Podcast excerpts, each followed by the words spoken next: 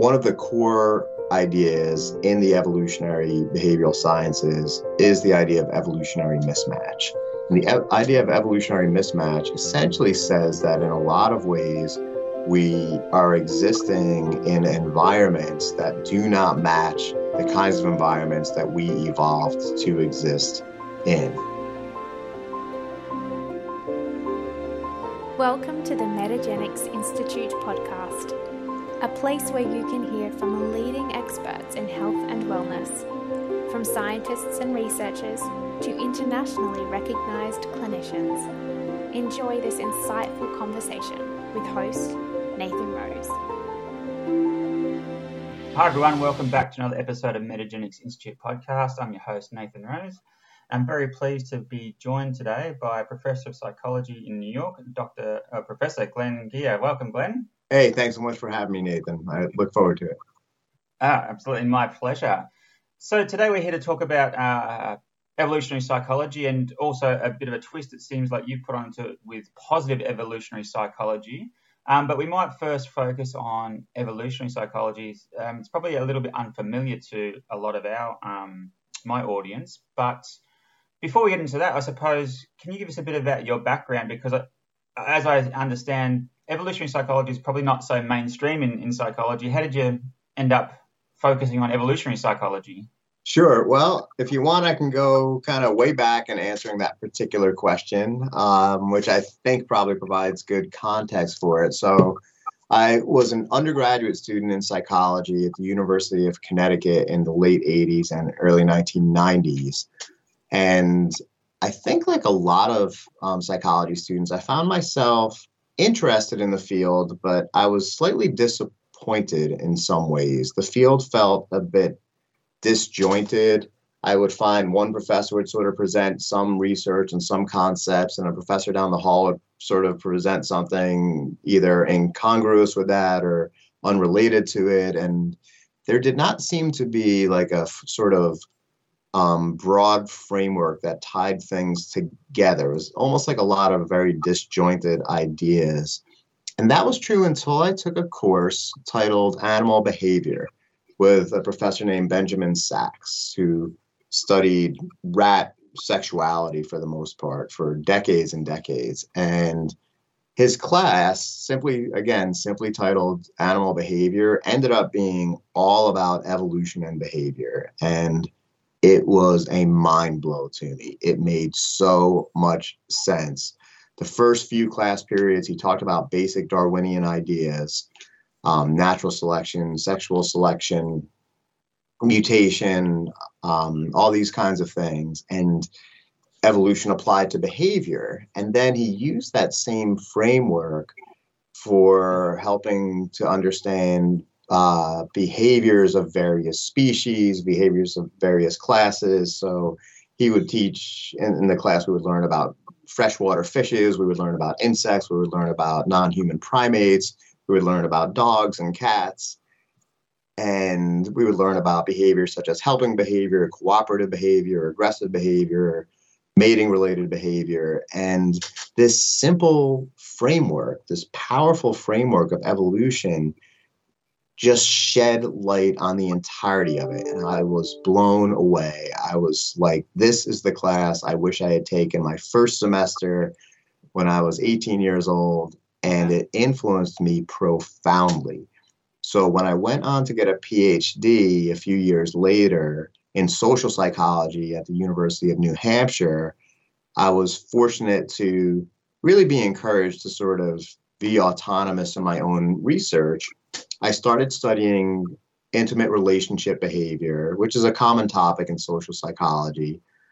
And while I was working on my PhD there, we had a visit by David Buss from the University of Texas. And David Buss, still to this day, is possibly the most famous living evolutionary behavioral scientist. Great guy, amazing research. He's just been doing just he's been an animal. He's been doing lots of research on evolution and behavior, largely on human mating, and why we like the things that we do and potential mates, why the conflict that we see in mateships takes the form that it does, why jealousy is such a universal issue and universal problem across the globe, all kinds of things. And he gave this amazing talk at the University of New Hampshire as a guest lecturer one day. And that to me sort of was it. It sort of took this stuff I had learned about when I was younger as an undergraduate, applied it to um, advanced human social behavior, which is what I was studying at the time. And I'd say since then, I've really just studied human social behavior from an evolutionary perspective. And it's the only thing that makes sense. To put it really simply, you can't unsee it. It's kind of like Oz. You know, once you see Oz, you cannot unsee Oz. And once I really started to understand human behavior from an evolutionary perspective, I'm going to say for maybe three plus decades since, that's been it. So, so that's kind of that's the story. Yeah, yeah, yeah. I mean, I've only looked at it briefly more recently, and yeah, I, I, think the same. It's once you see it, you can't unsee it. It was the I think the Ape that understood the universe, that, that book I read recently, and it's like ah, it makes so much sense. Yeah. Um, so let's let's dive into an evolutionary perspective. Um, so can you first outline like it, it seems like obviously modernity is a, a, a blink of the eye in terms of our time on this earth, and this is where we're at and we're stressed and um, what what I find striking, at least in Australia, is probably not that dissimilar to America, and we'll talk about um, mental illness shortly. Is um, the rates of mental illness are really really high in Australia, like anxiety, depression. But when you look at uh, a lot of the statistics over time, Australia, you know, we're known as the lucky country. Like we've got good wealth and low inequity and so forth. Everything's going really well. It's heading in the right direction. It's not perfect, but we're actually sort of world leaders in um, in anxiety and depression. So um, from an evolution perspective, as I said, modernity is only very recent, and um, obviously we've evolved over a long period of time. So, can you explain sort of our evolution and you know how our you know with these modern bodies with with a Stone Age brain? Sure. Yeah. So that phrase that you just used captures it really well. This idea of modern modern bodies with a Stone Age brain in modern contexts. Um, in a lot of ways, this is something of a caricature, but it's almost like we're the Flintstones living in modern day societies. And the way that you describe Australia now as being advanced in all kinds of ways, you know, the United States is, is different in some ways, but is, you know, generally along the same lines. And I think what I'm hearing you say is why is it that anxiety disorders are at an all-time high and depression is at an all-time high all-time high and mood disorders generally speaking, are at an all time high. And why are these things on the rise over the last 10, 15 years when technology and advances and advances in social science and advances in in government processes and political science and and all these things are are in, in advancing yet it seems like we're really having a very hard time reducing these major issues with mental health issues being such major issues that they deeply seep into the fabric of society and cause problems at all kinds of levels. There's a great body of research by Jean Twenge, who's at San Diego State University, who has provided lots of research showing that in the last 10, 15 years, especially among young adults and late adolescents, we are seeing increases in every single one of these mental health disorders, the rates of those, and the rates are increasing, particularly among that age group. And the data that she's presented primarily are data from before the pandemic. So mm-hmm. there's been this huge spike in the last 10 to 15 years. And we all know that the pandemic only exacerbated mental health problems on a global scale. So it's like the problem was already, people were already using the term pandemic corresponding to mental health issues. And the, the COVID pandemic has just amplified the heck out of it. So I think what I'm hearing you ask, Nathan, is why, if we have such science and technology and we're, quote, so civilized and all this, why can't we figure this one out? You know, why are there all these problems? I do think that the evolutionary perspective provides lots of important insights into that particular question.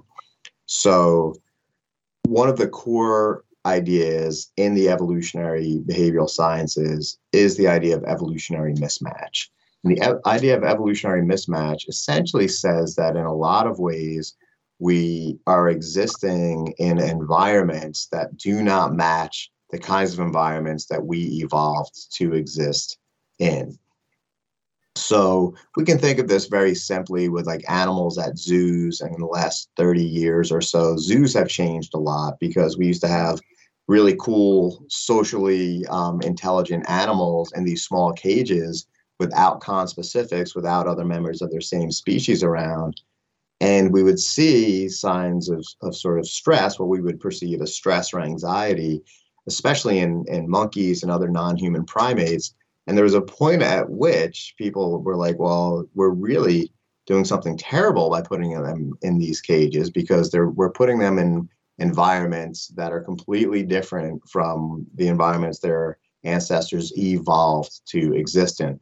They're not surrounded by family, they're not surrounded by um, other monkeys of the same species. Um, they don't have large expanses of space. They don't have the the treetops, the tree canopies that they evolved to exist in for their entire lifetimes, and so forth. And if you think about modern humans, modern humans in so many ways lead highly mismatched lives. So I'll just give a, a, quick set of bullet points on that and then tie it back to this issue of mental health. Um, we have a higher proportion of processed foods than we've ever had before. Processed food seems good on the surface because we can manufacture it manufacture it easy easily. It is cheap to produce. It is yummy. It is tasty. Right now, um, food manufacturers are capable of making foods that are way sweeter than anything that our ancestors would have eaten before the advent of agriculture and civilization. People can easily not exercise on a daily basis, and so many people across the quote modern world exercise the right to not exercise. And in fact, mm-hmm.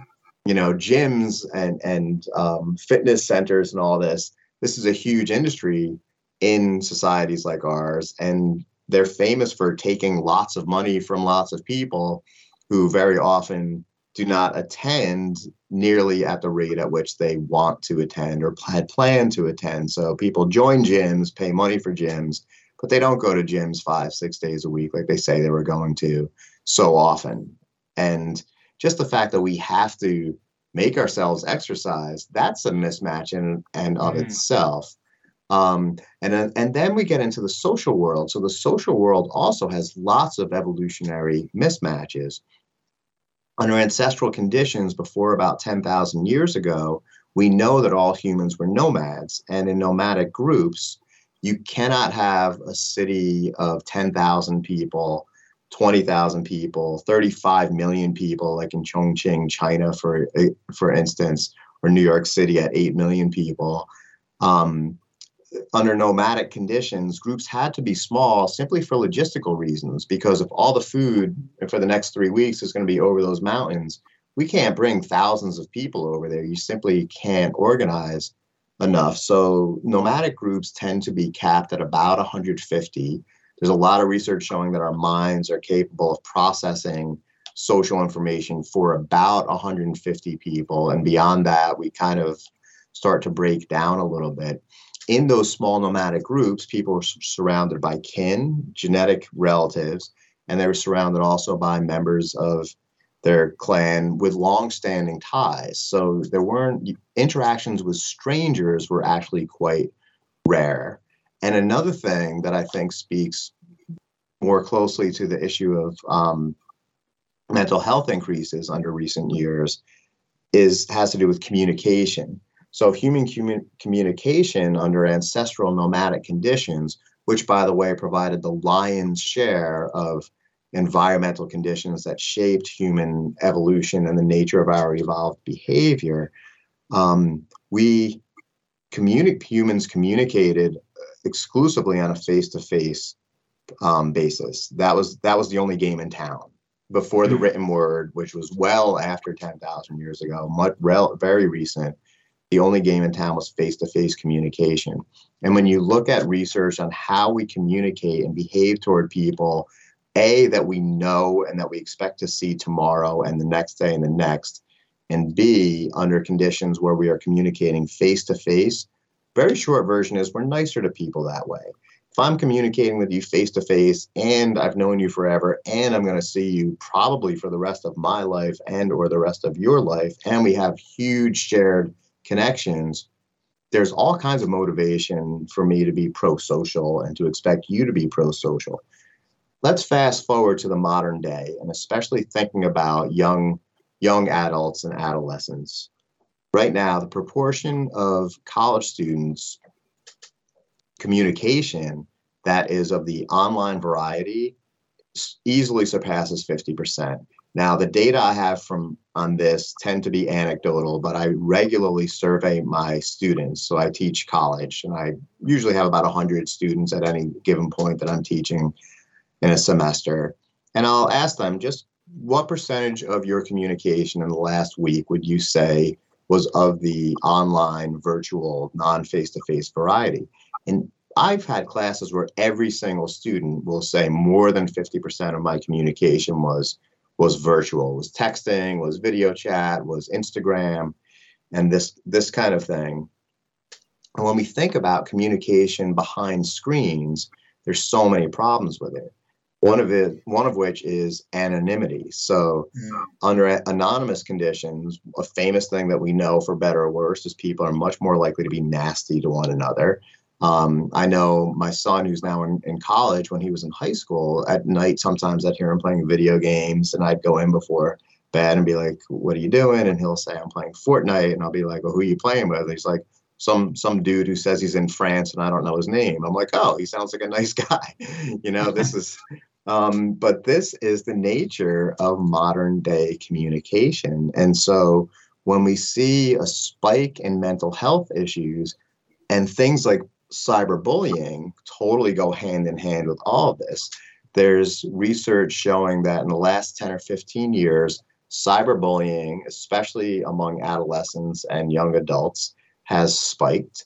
And at the same time that it has spiked, we have seen in that same demographic huge increases, commensurate increases in anxiety disorders, in suicidal ideation, in depressive disorders, and in mood stability disorders. And my take is that these are people who are engaging in such a high proportion of evolutionarily mismatched communication that we would be um, we'd be silly to expect anything else. So that's, I guess, maybe a kind of long-winded answer to how right. an evolutionary perspective can shed light on modern me- mental health rates and yeah, issues. Brilliant. I might just underscore that. Um, so in in like natural medicine, uh, my area, there's often a lot of discussion, rightly so, around the sort of physical mismatch around the lack of activity, the poor diet of the processed foods, maybe circadian rhythm disruption, which is all important and maybe causing like inflammation, causing that sort of depression, contributing to depression. But yeah, this concept of whether you want to call it paleo psychology is probably not um, been uh, described very well up until now. So I think it's yeah fascinating that evolutionary we're um, evolved to be in small small tribes and with our king, as you said, like and um, having face to face communication and a loss of that um, is linked to yeah poor mental health. Um, so anything else you just want to sort of underscore around that sort of the, the social uh, context of this evolutionary mismatch? Um, there was also like I think we're exposed to like you know world events and so forth, whereas historically it's just been you know local issues and gossip and sure um, topics, whereas now you know we're just inundated with things that's outside of our control and even context.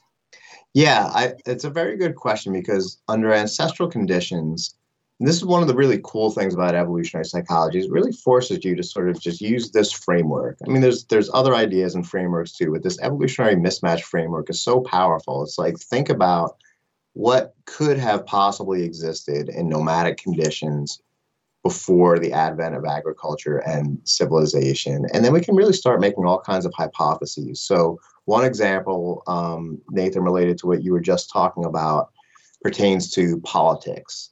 And anyone, conservative, liberal, progressive, anywhere in the middle, everyone will agree that international politics, world politics, politics, uh, uh, certainly in the United States, is a mess.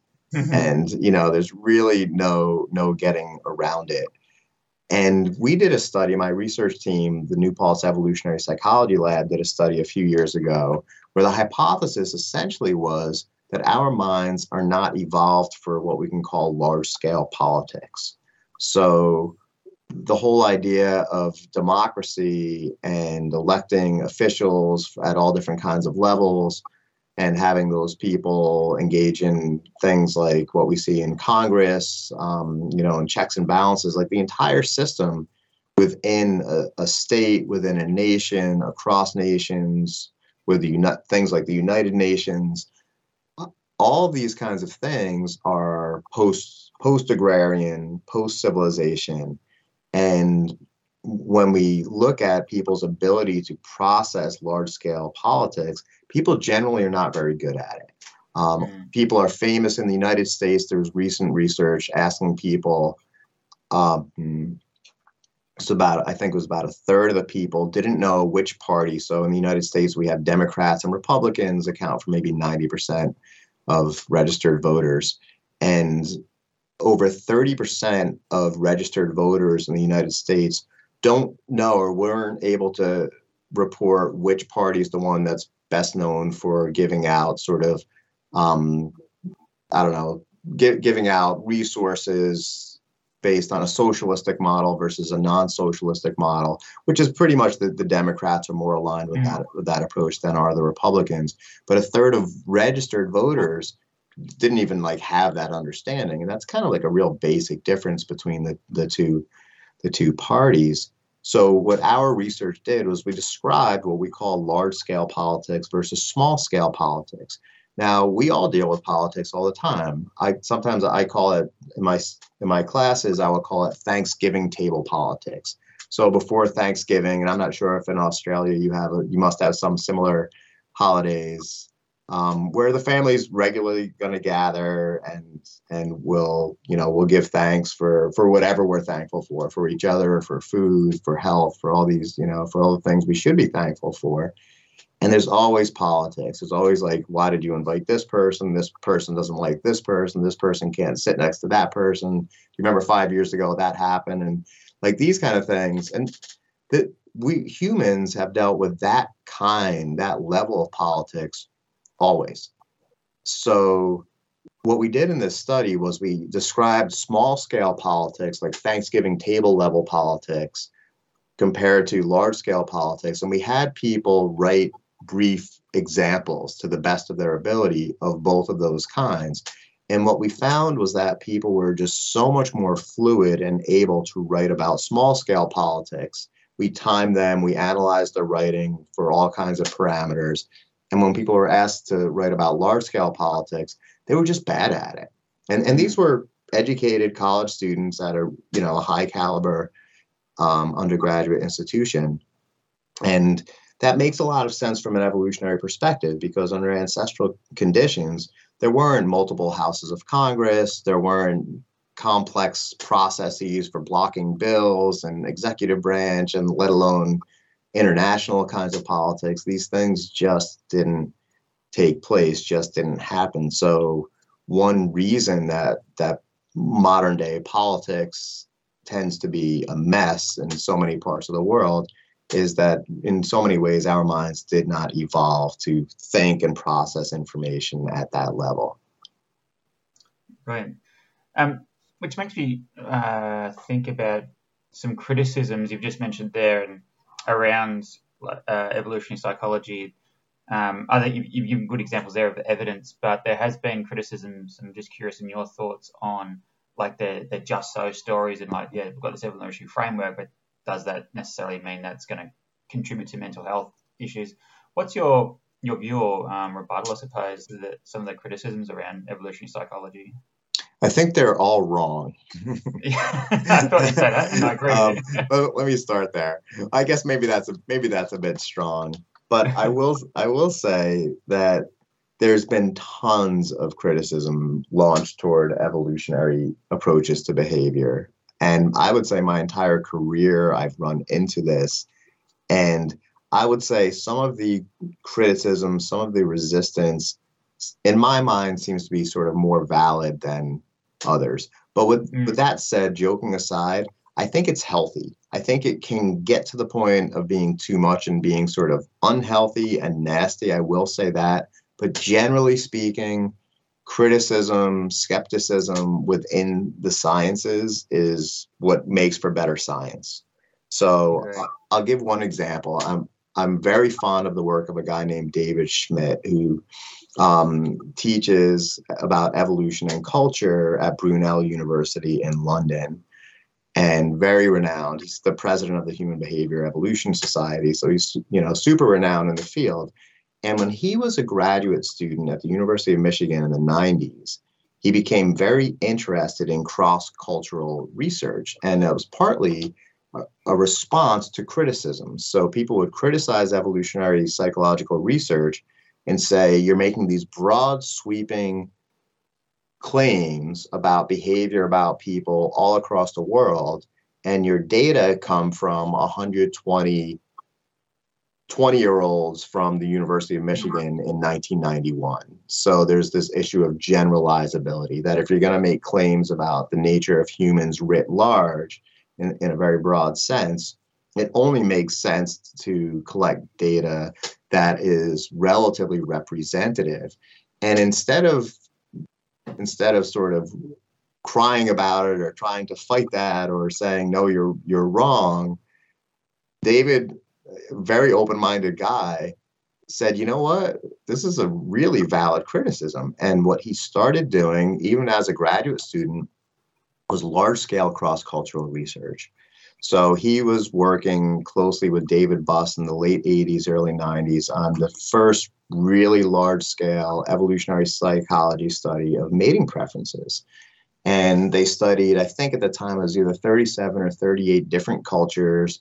And they found a lot of things that men versus women feel the same about across cultures. So across lots of cultures, most of these cultures, men were more likely to to seek out partners based on physical criteria or health related criteria women were more likely to seek out partners that were based on things like status or resource acquisition. And when you see these kinds of patterns emerge, not just in your small sample at your small American or Australian university, but when you see them the same pattern in in young adults in 30 plus cultures around the world, then you have a stronger case. And Dave Schmitt, again, to me, his research is so admirable because early on he he took that approach. You know, his response to the criticism was to really just come up with the best possible research he could, listening to the criticism and responding in a very scientifically credible way. And I'll say since then, he's probably collected more data from more people cross culturally on human behavioral issues, I'm going to say, than anyone in the history of yeah. behavioral sciences. And what a model. And you know, his his approach he he's super open minded. So a lot of his research will show here's very universal stuff. So the fact that men, if you ask men and women, how many lifetime mating partners do you think would be optimal for you? You get a big sex difference. Men, on average, at least in the most recent research I've seen on this, average men will say about 18, somewhere between 15 and 20. That's about how many they want or would would say is optimal. The average that women will say tends to be between about three and six or something like yeah. that. So it's very different, very big sex difference. And when people criticize that research for various reasons, what David did was he started, he said, well, let's see if this replicates across lots of different cultures.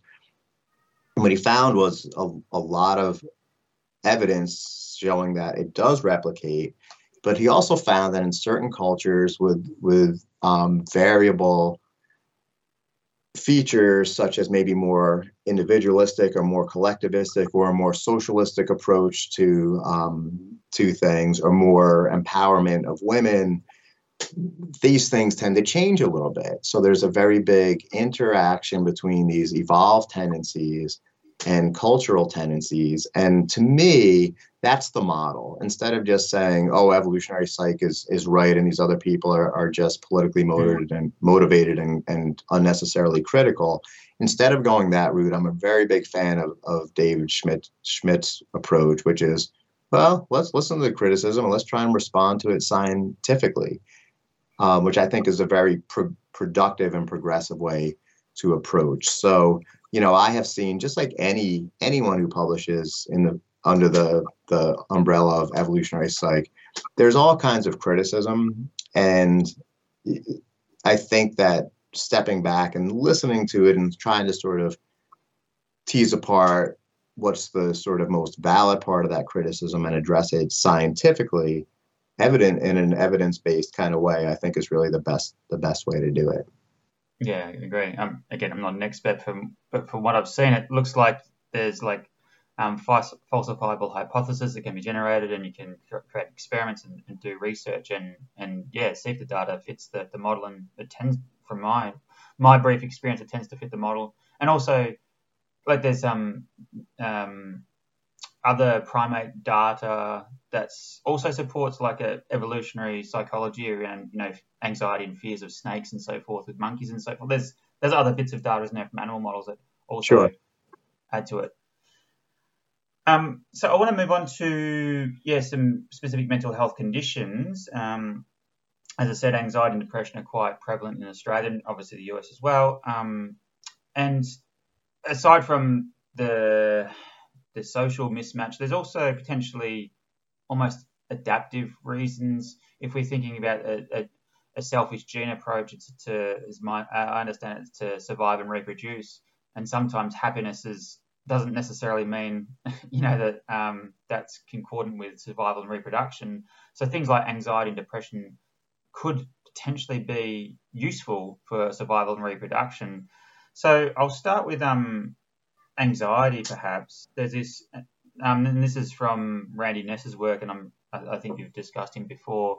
That's where I first sort of stumbled across it, this idea about the anxiety and how it's almost could be considered protective, like this um this signal detection theory, the, the smoke alarm principle. Can you explain anxiety from like an evolutionary perspective, and although it's not helpful, why it's can be sort of normal? Sure.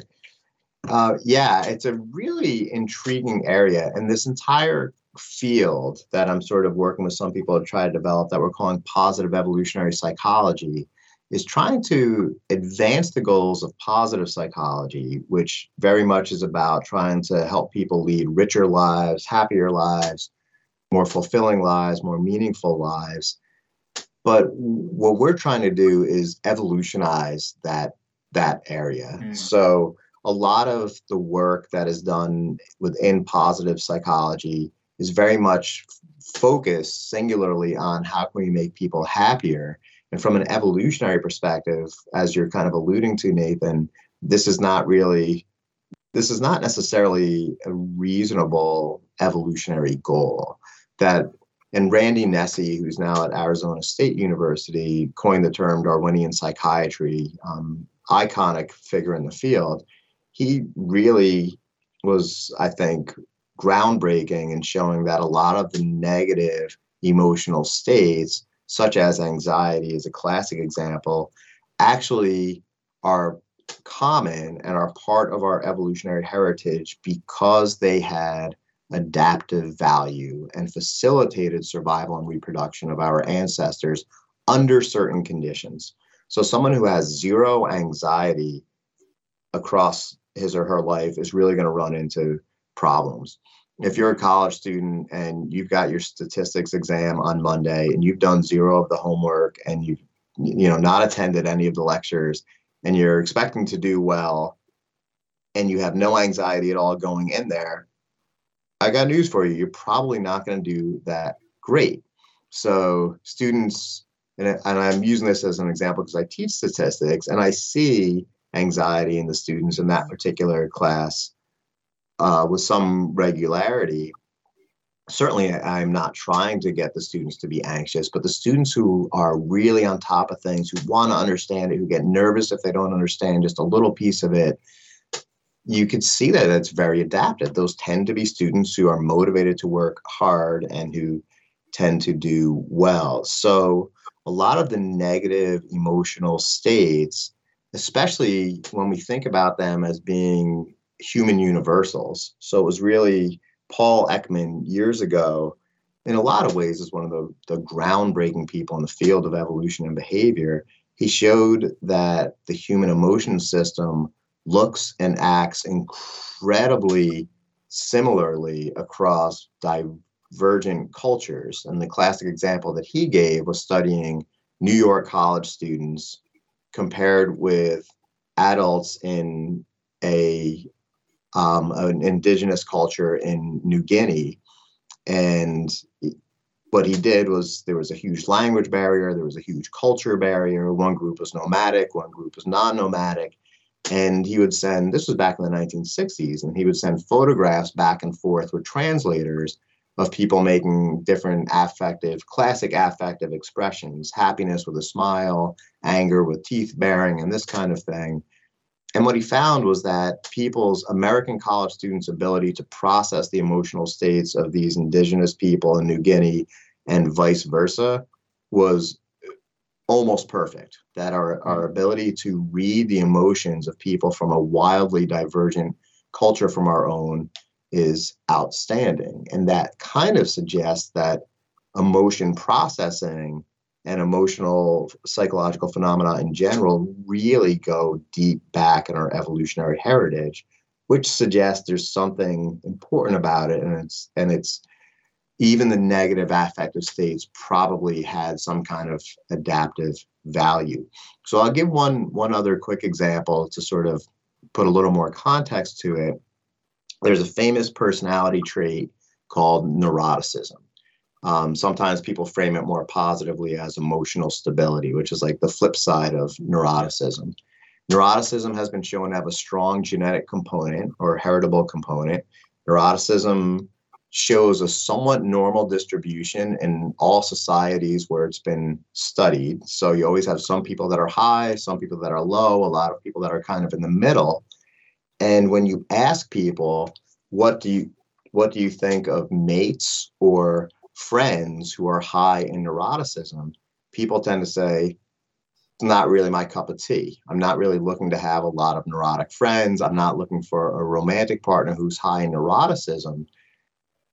Consistently, people say, I would like a romantic partner who's very emotionally stable. I would like to be friends with others who are emotionally stable, which begs the question why does high levels of neuroticism emerge in generation after generation, in place after place.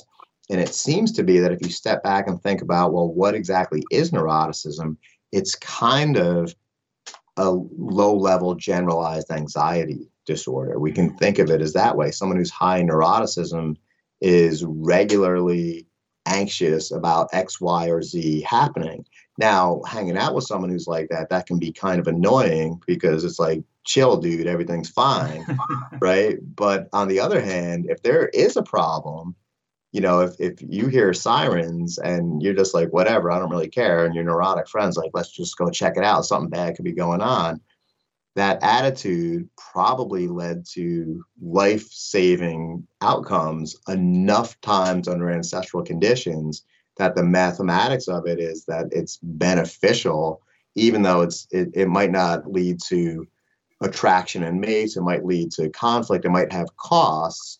Those costs would be offset by evolutionary benefits, such as you thought that was a snake and it really was a snake. I thought it was a, a stick because I'm not as neurotic and you know you survived and I didn't kind of thing. So so general levels of anxiety that again we can think of like as embedded in this personality trait of neuroticism probably had all kinds of benefits in spite of a variety of costs as well now for a short break to share a clinical gem rupert aged 8 presented to his naturopath with chronic gastrointestinal issues and hyperactivity his mother also explained he woke at 2 a.m. every night due to bedwetting, which was believed to be caused by pressure on his bladder due to severe bloating.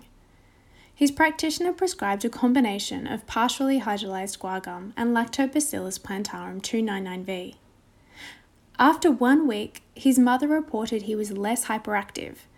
At three weeks, his bowel motions had normalized, and at seven weeks, his bloating had lessened significantly.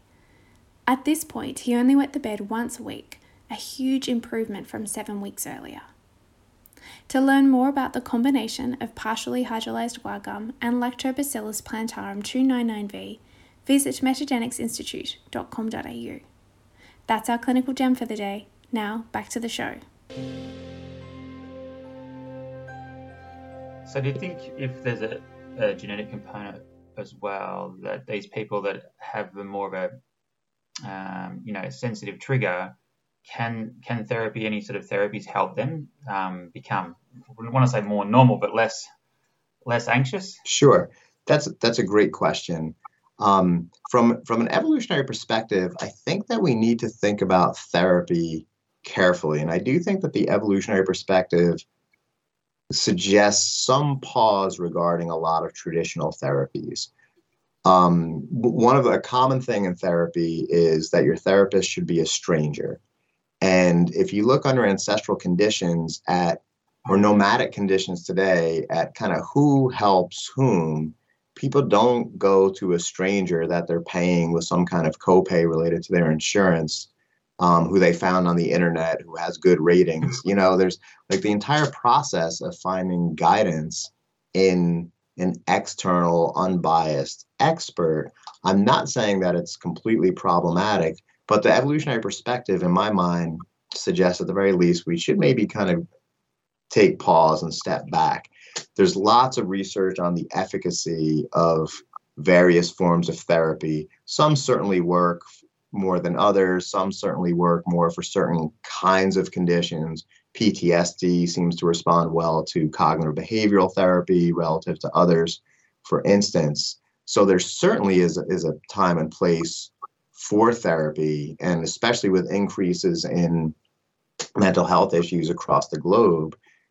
You know, I always am telling my students the mental health industry, we used to not use that phrase. You know, now we use the word industry to talk about careers and mental health that is that big and that it's growing. I think it's I think it's really important and needs to be taken seriously. But the evolutionary perspective suggests, I would argue, that we might not want to get so stuck on therapy and psychopharmaceuticals as, quote, the answer. Here in the United States, we have such a medical model of thinking about mm-hmm. mental health that sometimes we are hard pressed to actually sort of step back and give pause and step back and think, well, what are the best ways? What are the normal ways? What are the ancestrally standard ways that we would have expected people to have addressed things like depression and anxiety and negative affective things? Um, under ancestral conditions or in nomadic groups around the globe, people tend to congregate. They tend to get close with with family members, consult with family members, consult with sort of wise elder people within the, the community who are known entities, who are known people um, to them. So I would say that there certainly is a place for, for therapy and for psychopharmaceuticals. But I think that we're in a model where we're so stuck in thinking this is the solution, this is how we do it, that we sometimes have a hard time stepping back and saying, well, this is one way to address these issues. But yeah. under ancestral conditions, there was there were different ways to address these kinds of issues. Um, one piece that I wrote about for psychology today, kind of recently, is talking about changing your situation as therapy. So, from a, from a social psychological perspective, social psychologists are famous for studying how little situational changes can have big behavioral and emotional outcomes and effects, and that humans are really sensitive to situational characteristics and demands. I had a student recently who was having all kinds of problems with roommates. She was living in this house. She was so anxious about it that she wasn't able to go to class, wasn't able to to take exams, was having I just felt so bad for this kid. And I remember I said to her, and it's very, very rare that I'll get into like the role of counselor or therapist or even anything close to that. But I said to her, I said, Jesus sounds terrible. I said, Do you have another place you can go? And she said, Well, I kind of thought about that a little bit. And I talked to her a couple times about this. And I said, Well, do you have family close by? Like, can you commute? Do you own a car? And after about a month, long story short, she moved in with a close family member about an hour drive. She had to adjust a couple things about how she's doing her classes. But she thanked me so profusely. She was like, I needed to get out of that situation and I mm. didn't quite realize it. And you know, for for a situation like that, that you could take all the antidepressants you want, or you can go to as much therapy as you want. But if you're in a situation that is just regularly leading to adverse emotional consequences for you, then you know maybe the thing to do is to really change the situation. And so I, I feel like we need to sort of complement therapy, I'll put it that way, with a lot of more evolutionarily natural ways of dealing with distress and yeah. similar kinds of outcomes. Yeah, I might use that as a the anecdote as a um, segue to the other condition I want to talk about was depression. Um, and uh, there's another question I forgot to ask you earlier, which maybe you can frame it up in this um, answer around. So depression um, reminds me again of um, Randy Nesse's idea about um, unachievable goals where this woman was in a situation that it just wasn't working. And is can depression sometimes be adaptive and it makes you stop and think and, and like ruminate and try and mm. come up with a solution. Um, so there's that. And just I forgot to ask earlier on, can you describe this idea? Because in our area, it's all about um, the neurotransmitters and the cortisol and the BDNF and so forth. In evolutionary psychology, in this framework, as I understand, they talk about um, proximate and ultimate causes of yeah. um, mental illness, and and it sounds like that the area that I sort of focus in is that sort of proximate, um, the mechanic, understanding the mm. the engine, whereas the ultimate is more like the engineer understanding the design. So can you use as a framework to describe the, this concept of depression, how it may be adaptive. Yeah, I, I really like how you talked about the, the proximate versus ultimate distinction. I think it's a very important thing for people to really understand. So, from an evolutionary perspective, we can look at anything and we can think about it in terms of like, why does this happen or what is causing this? And from an evolutionary perspective, or, or even a really well informed behavioral science perspective more generally, we can really appreciate, come to appreciate what I call multifactorial causation. So, any any outcome is usually caused by lots of different things. And sometimes these causes can be proximate. So if someone is engaging in very violent behavior, sometimes we see problems with the amygdala in their brain, as an example. So that's like an mm-hmm. immediate physical kinds of thing that is causing the behavior. And sometimes we can think about sort of a more step back explanation. Maybe this person was raised in an environment where they were exposed to a lot of violence across their lives.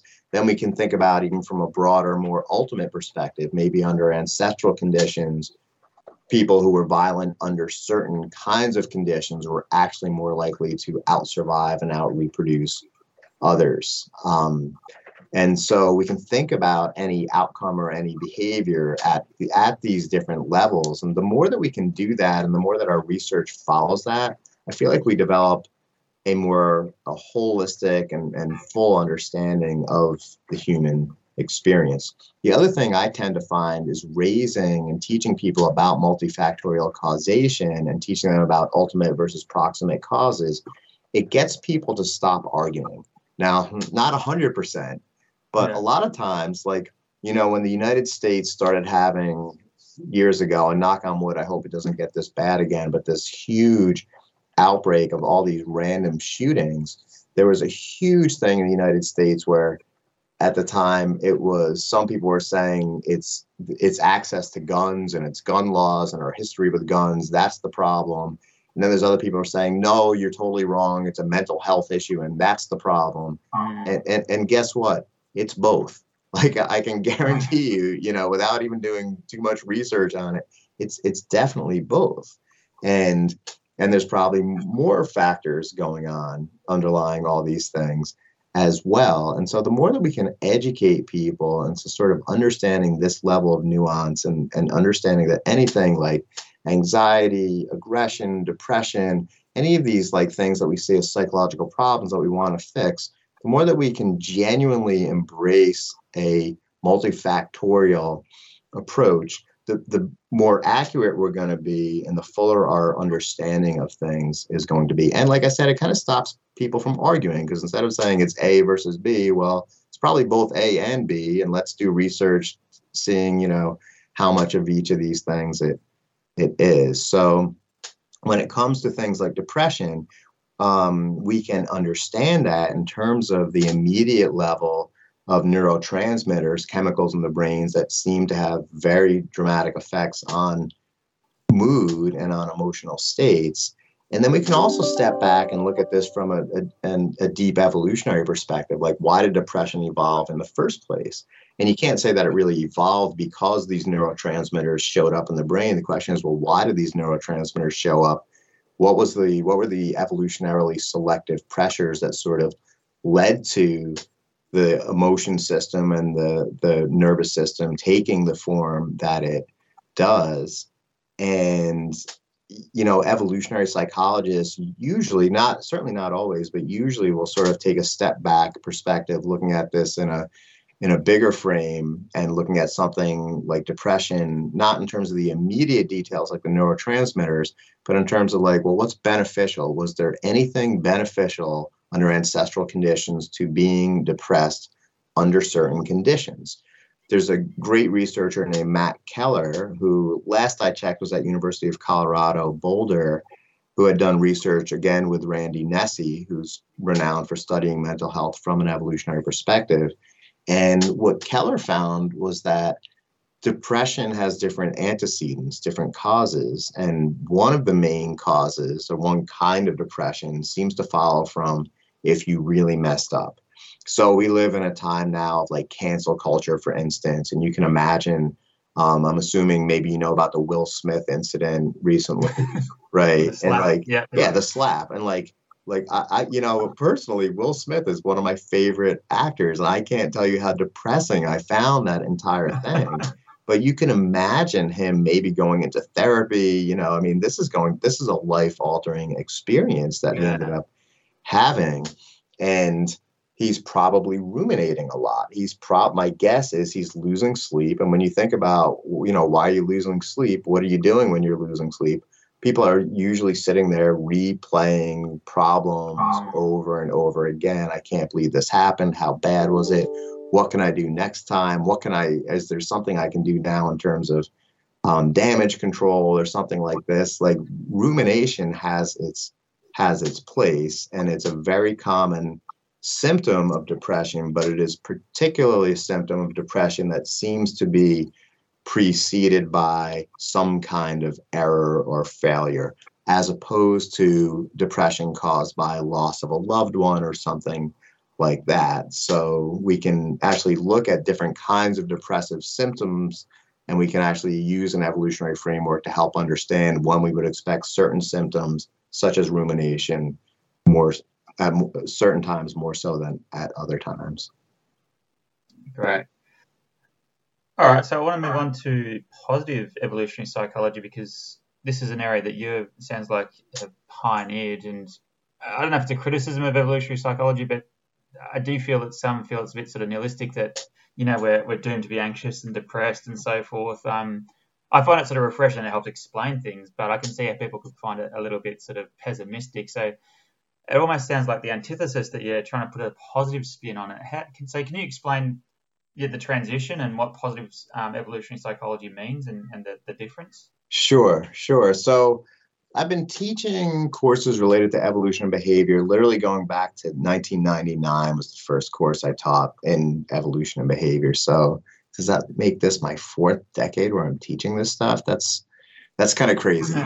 but I've been teaching this stuff for a long time. And one thing that you find when you teach this stuff is it gets a certain amount of vitriol. It gets a certain mm-hmm. amount of of hate. To be honest, it's there are people, especially within the academy, within universities, who feel like the evolutionary perspective is somehow evil, is somehow promoting some kind of nasty agenda.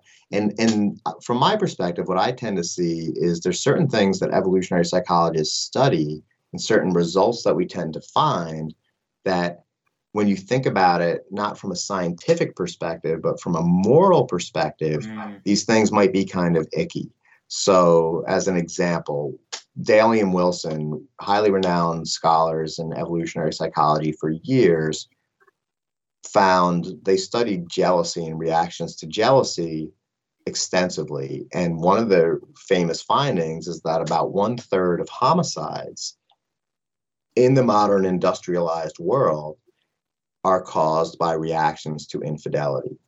And usually it takes the form of a guy was cheated on or thinks he was cheated on, and, and he gets aggressive toward the female partner, or he gets more likely he gets aggressive toward the interloper the guy she was with, or he dies somehow, you know, along the way as, as part of these interactions. And in combination, we're looking at about one third of the homicides seem to follow from that.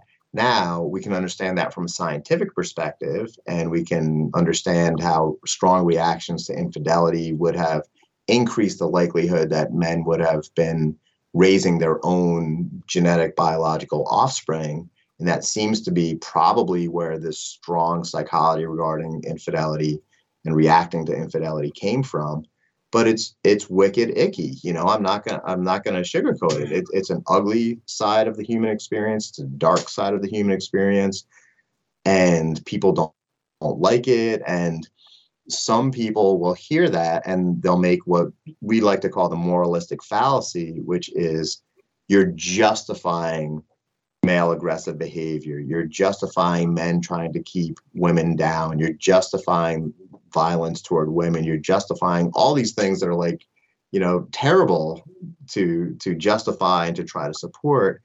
So I kind of feel like because evolutionary psychology has largely studied these kinds of phenomena, not with a political agenda, but from a scientific perspective. But people who people who hear it don't like it. You know, there are a lot of people who who hear this stuff and say, "Oh, that's that's the field that justifies bad male behavior. You know, there's a lot of people who will distill evolutionary psychology to that to that little that little bucket. And it is so disappointing to me be, for two reasons. One i know a lot of people who are doing research on that topic and topics like that. These are not misogynists. These are not people with some kind of um, terrible patriarchal agenda trying to get men to re you know to to take over the world and subdue women. These are scholars and scientists who are fascinated by the evolutionary perspective and who are trying to shed light on better understanding the human experience. So you know one problem i have with with with people distilling everything in evolutionary psych to oh it's that thing that supports the patriarchy and status quo you know, A, that's not really true. I mean, it's just not true. Studying these things scientifically is not the same as supporting these things morally. And I feel like people conflate these. So that's one problem. But a second problem is that if if evolutionary psychology were a, a pie, the stuff on the dark aspects of the human experience, it's there, but it's just a slice of the pie. And that if you look at evolutionary psychology in a larger sense, and if you go to the conferences and you see the content being presented, there's tons of stuff that is about how can we better understand mental disorders from an evolutionary perspective with an effort to try to sort of improve mental health outcomes how can we understand physical exercise and diet from an evolutionary perspective again with an eye toward improving health related outcomes how can we understand community and altruism and cooperation from an evolutionary perspective with an eye toward making people better at building communities and, and getting along better with one another and reducing aggression and, and, and increasing helping behavior and pro-sociality, such as the work of, Dave, of David Sloan Wilson, who's famous for that. And it occurred to me that so many people are missing the boat. So many people hear one thing about evolutionary psychology, and I've had people say to my face, "Oh, isn't that thing that said women should be in the kitchen, or that, or that you know women are sort of the problem of society?" And I'm like, "Bruh, that's so wildly off." And not only is it wildly off, but even just that entire area of studying sex differences from an evolutionary perspective, that's just a very small slice of this mm-hmm. larger picture so much of evolutionary psych is about the bright side of the human experience. And we can better understand the bright side of the human experience positive emotional outcomes, things like love, things like positive relationship outcomes, positive community outcomes. You know, how can we get a large group of people to work together to build something great? How how can we get people to support each other, to be honest with each other, to sort of not betray each other, which a lot of my current research is is is examining. And the Darwin's ideas were so powerful that when you start applying his ideas to these kinds of questions, which really are questions of positive psychology, how can we make for a richer, more positive experience across the broader human experience? Darwin's ideas have so much to add to that conversation. So, the idea of positive evolutionary psychology, largely based in this book that I recently published with my former grad student, Nicole Wedberg, published by Oxford University Press, coming out in paperback this summer, by the way. Just had to put that out there. Um, the, the entire point is to, to sort of get people to, to stop and pause and think, you know, maybe evolutionary psychology is not exactly what you thought it is. So it's an entire book length treatment of evolutionary reasoning and Darwinian ideas applied exclusively or just about exclusively to the positives of the human experience. Great. Can you just touch upon? that? I got the Kindle version. Um, uh, that makes sense because I was trying to find a paperback version, but I got the Kindle version.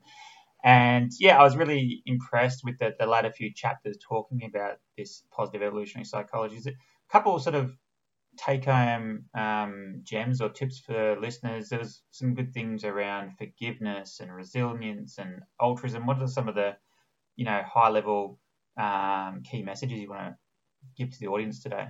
Sure.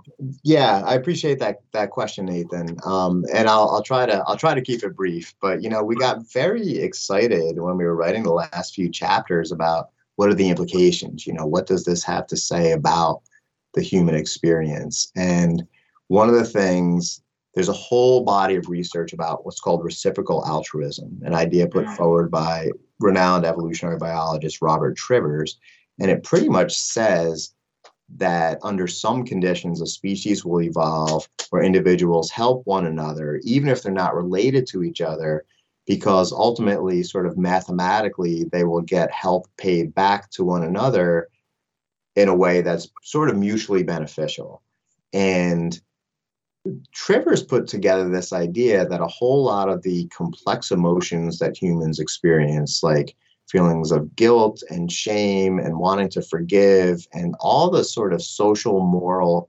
emotions probably follow from the fact that reciprocal altruism was a foundational aspect of the human experience for a very long time.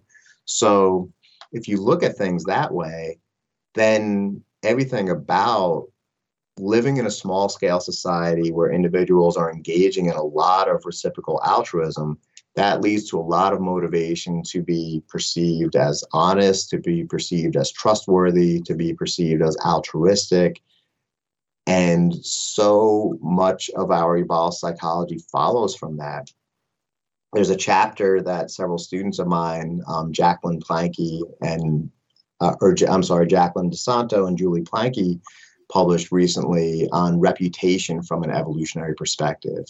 And when we sort of carved out the details of this chapter, we put it really simply as people have mixed motivations um, from an evolutionary perspective. Part of our motivation is to be selfish and to do things to benefit ourselves at a cost to others.